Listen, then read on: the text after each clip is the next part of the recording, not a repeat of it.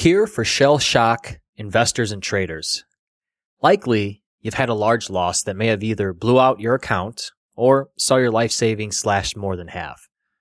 For some, they become shell shocked after that experience. In no way am I comparing the trauma World War I soldiers endured to the loss of money in the financial markets.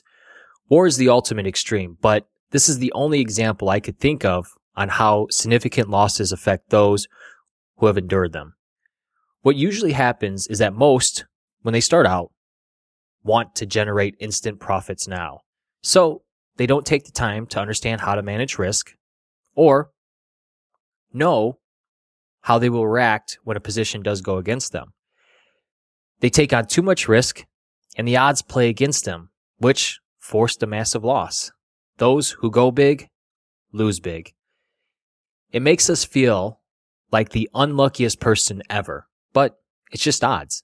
If you sit at the table long enough, it will always turn against you. I had this happen to me in 2010 with enduring the largest loss I've ever had with a position in the stock BP. After that day, I vowed to learn from that mistake and never allow it to happen again. That loss rocked my confidence. I was embarrassed, ashamed, and disgusted with myself.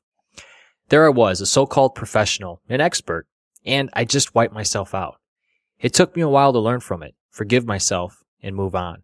But I'm glad it happened to me then and not further down the road. That is the thing that cripples investors and traders right off the bat. They take a significant loss and mentally they're not able to overcome it.